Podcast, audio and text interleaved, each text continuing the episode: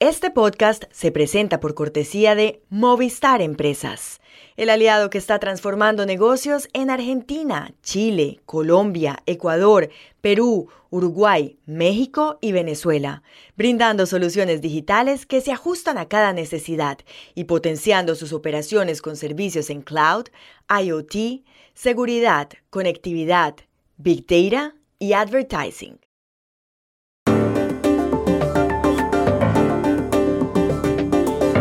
En medio de la tragedia humanitaria en la franja de Gaza y de la visita de Joe Biden a Israel, el ex primer ministro israelí Ehud Barak ha propuesto una solución temporal a la crisis. ¿Es viable? Una comisión parlamentaria concluyó ayer en el Brasil que Jair Bolsonaro es responsable de la toma violenta del Congreso el 8 de enero de este año. ¿Qué consecuencias tiene el informe? El gobierno de Maduro y la oposición venezolana firmaron ayer acuerdos para que haya elecciones libres a cambio de que Washington levante algunas sanciones. ¿Se cumplirá lo pactado? Hola, bienvenidos a Y esto no es todo, el podcast del Georgetown Americas Institute de la Universidad de Georgetown en Washington, D.C. Soy Juan Carlos Iragorri, desde Madrid. Soy Paz Rodríguez Niel, desde Buenos Aires. Soy Jorge Espinosa desde Bogotá. Es miércoles 18 de octubre y esto es todo lo que usted debería saber hoy.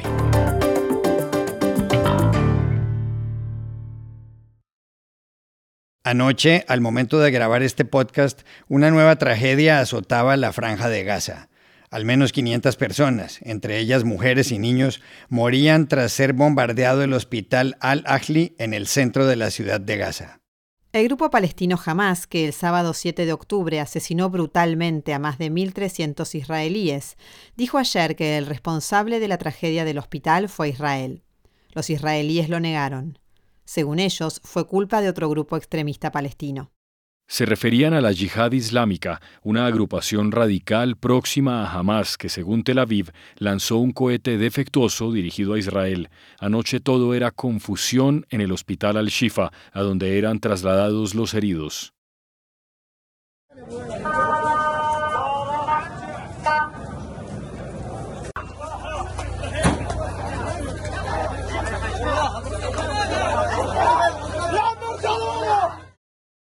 Mientras todo esto ocurría, el presidente de Estados Unidos, Joe Biden, despegaba de la base aérea de Andrews, cerca de Washington, rumbo a Tel Aviv. Allá se reunirá con el primer ministro israelí, Benjamin Netanyahu. Biden tenía previsto visitar Jordania para ver al rey Abdalá II y al presidente egipcio, Abdel Fattah el-Sisi, y hablar sobre el problema humanitario en Gaza y el conflicto entre israelíes y palestinos, pero canceló el viaje por el drama del hospital. Quien sí ha planteado una salida, al menos para el corto plazo, es el ex primer ministro y ex ministro de Defensa israelí, el laborista Ehud Barak. Según él, Israel debe realizar por etapas la operación en Gaza, a fin de rescatar a los rehenes en poder de Hamas. Barak cree que los israelíes deben buscar la forma de reanudar el diálogo con la Autoridad Nacional Palestina, encabezada por Mahmoud Abbas.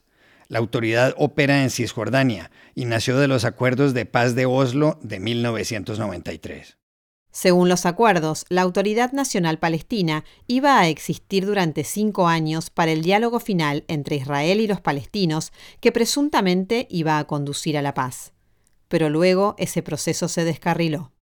En su propuesta, Ehud Barak dice que antes del contacto entre Israel y la autoridad palestina, Gaza debería estar controlada por ejércitos de países árabes con los que tiene relación Israel, como Egipto, Marruecos o los Emiratos Árabes Unidos. ¿Es viable esta propuesta? Se lo preguntamos ayer en Ramallah, en la Cisjordania, a la periodista y analista palestina Nour Odeh.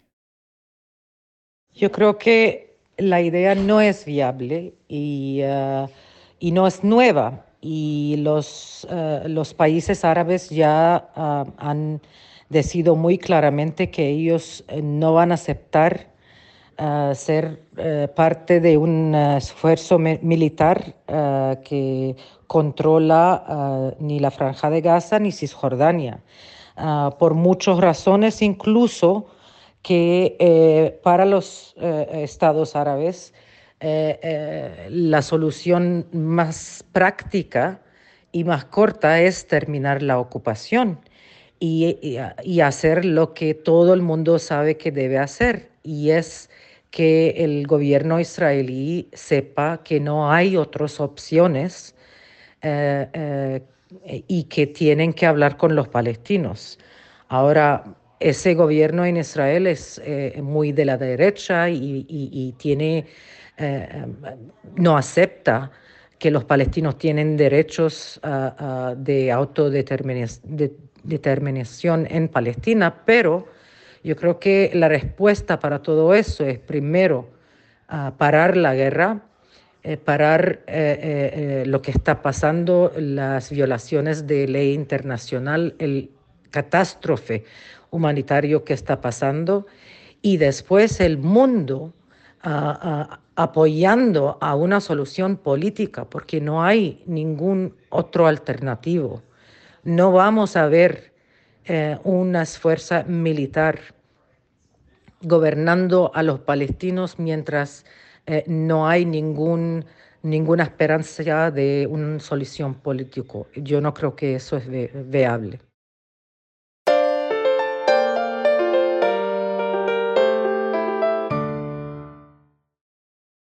Aumentan las complicaciones para Jair Bolsonaro. Un informe publicado ayer por una comisión parlamentaria concluyó que el expresidente brasileño promovió la irrupción de miles de manifestantes en el Congreso el 8 de enero de este año. El informe de 1.100 páginas dice que Bolsonaro fue el mentor intelectual y moral del movimiento que terminó con la toma del Salón Verde de la Cámara de Diputados y con el intento de entrar en el Palacio de Planalto, sede del Ejecutivo. La relatora de la comisión parlamentaria, Elisian Gama, dijo ayer que Bolsonaro, que es el primero de los acusados, que son más de 60, nunca mostró simpatía por los principios republicanos y democráticos. O primeiro a ser indiciado, Jair Messias Bolsonaro. É de conhecimento notório que Jair Messias Bolsonaro nunca nutriu simpatia por princípios republicanos e democráticos. El asalto al Congreso el 8 de enero se produjo en señal de protesta por la derrota de Bolsonaro en las elecciones presidenciales a manos de Luis Ignacio Lula da Silva, en el poder desde el 1 de enero de este año. El informe de la Comisión Parlamentaria afirma que Bolsonaro, que fue presidente de 2019 a 2023, pudo haber cometido cuatro delitos, asociación ilícita, asociación violenta contra el Estado de Derecho, violencia política y golpe de Estado. En principio, el texto debe ser sometido hoy mismo a votación en el Congreso. El informe señala además que Bolsonaro, de 68 años, atentó desde el primer día de su gobierno contra las instituciones del Estado. Los bolsonaristas dicen otra cosa. Así es. Aseguran que los desórdenes del 8 de enero se deben a fallas de seguridad del gobierno de Lula. Pero, ¿qué implicaciones tiene el informe? Llamamos ayer a Río de Janeiro al editor internacional del diario O Globo, Enrique Gómez Batista. Bueno, el principal impacto será político. ¿Por qué? Porque Jair Bolsonaro ya tiene una serie de problemas de cuestiones en la justicia. Ya está investigado por la policía y por la fiscalía por temas como el recibimiento de regalos del príncipe saudí que cuestan millones de dólares y que se sacó del patrimonio del gobierno de Brasil, eh, por los ataques de 8 de enero, por las críticas sin pruebas a embajadores sobre el sistema electoral de Brasil, por su actuación en la pandemia que retrasó la compra de vacunas y, y, y no ha hecho una campaña para, para proteger las personas y otras cosas, muchas más, como por ejemplo su actuación también en temas de Amazonía, la protección de los indígenas, todo eso, ¿no? Entonces, ¿qué va a pasar ahora? En los próximos días, eh, los diputados y senadores van a aprobar este, este, este documento de la comisión que sí pide eh, que Bolsonaro sea investigado por cuatro crímenes más.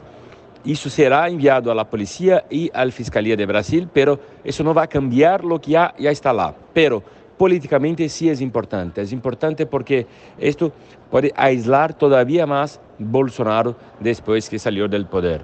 Eh, hemos visto en los últimos eh, días un movimiento muy grande de políticos del centro o de la derecha que estaban con Bolsonaro hasta el año pasado, ahora con Lula. Lula ha nombrado ministros de tres partidos que eran fundamentales para el gobierno de Bolsonaro. Entonces es un momento bueno para Lula, un momento que la economía crece, y que muchas cosas están comenzando a arreglar en Brasil, políticas sociales, de todo eso, y tener su principal enemigo con revés, un problema político como este, o sea, además de todos los problemas de la justicia, tener problemas políticos dentro del Congreso facilita a Lula ampliar su base de apoyo para Bolsonaro se torna cada vez más aislado, más difícil ser un gran nombre para las elecciones de 2024, cuando Brasil va a elegir casi 6 mil alcaldes y se imaginaba que Bolsonaro sería un gran elector, como decimos acá, o sea, una persona que podría influir mucho en los electores, pero cada vez más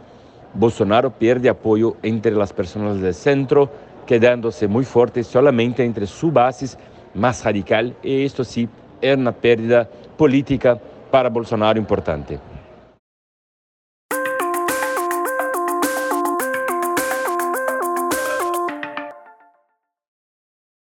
Este podcast se presenta por cortesía de Bancolombia y de su proyecto Orígenes. Esta iniciativa resalta la labor de hombres y mujeres que inspiran y que a través de la inclusión y la sostenibilidad han llevado bienestar y progreso a sus comunidades en el campo colombiano. En el banco hemos cumplido 148 años sincronizando nuestro latir con el corazón de un país que progresa de la mano de su gente, a la que acompañamos desde los orígenes. Bancolombia. El gobierno de Nicolás Maduro y la oposición de Venezuela firmaron ayer en Barbados dos acuerdos que, para muchos, constituyen un gran paso hacia la celebración de elecciones libres en el país suramericano.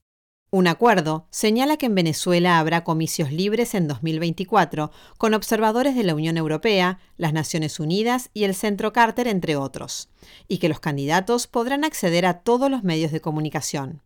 Esto representaría un giro de 180 grados en un país donde Nicolás Maduro gobierna desde 2013, donde los procesos electorales no son transparentes y donde varios candidatos de la oposición han sido inhabilitados. El propio Nicolás Maduro anticipó en las últimas horas en su programa de televisión Con Maduro lo que iba a ocurrir en la reanudación del diálogo entre las delegaciones de su gobierno y la oposición. Yo te podría decir que estamos a las puertas de iniciar una buena ronda de firma de documentos para garantías electorales, para garantizar una fiesta electoral en las venideras elecciones.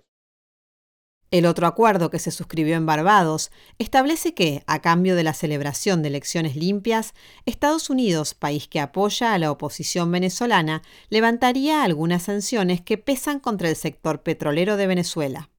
Eso significa que Petróleos de Venezuela, PDVSA, podría hacer ciertos negocios con empresas estadounidenses. Esto es un primer paso para el levantamiento de las sanciones, dijo Jorge Rodríguez, presidente de la Asamblea Nacional Venezolana. Rodríguez firmó los acuerdos por el gobierno y Gerardo Blight por la opositora Plataforma Unitaria. ¿Se cumplirá lo que pactaron? Hablamos ayer con Samantha Schmidt, corresponsal en la región de The Washington Post y quien anticipó la noticia. Este es un primer paso en el camino hacia elecciones que serían más justas y más libres, pero no se sabe exactamente lo que va a significar para los candidatos que siguen inhabilitados como María Corina Machado, que es la que está liderando las encuestas en las primarias en Venezuela este domingo. Y en el acuerdo en Barbados no dice específicamente que se van a levantar esas inhabilitaciones, solo dice que todos los candidatos pueden participar según la ley venezolana la plataforma unitaria sacó un comunicado diciendo que esto por lo menos abre una ruta para que los candidatos inhabilitados recuperen sus derechos. Pero vamos a tener que ver lo que, lo que hace Maduro, si los candidatos pueden participar libremente y si gana María Corina Machado, si ella va a poder ser la candidata contra Maduro el próximo año. También tenemos que ver si estas, estos acuerdos van a ser suficientes para que los Estados Unidos levanten las sanciones. Sabemos, según nuestras fuentes, que, la, que los Estados Unidos podría revertir esas sanciones si Maduro no cumple con los acuerdos.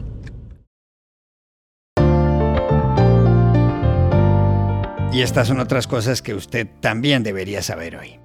La secretaria de Relaciones Exteriores de México, Alicia Bárcena, dijo ayer que su país lleva a cabo una diplomacia silenciosa para conseguir que el grupo radical palestino Hamas ponga en libertad a dos ciudadanos mexicanos. Una es Ileana Gritzowski, que estaba en un kibutz cerca de Gaza el 7 de octubre, y el otro es Orión Hernández, que se encontraba en el Festival Supernova, donde Hamas asesinó a 260 personas ese día.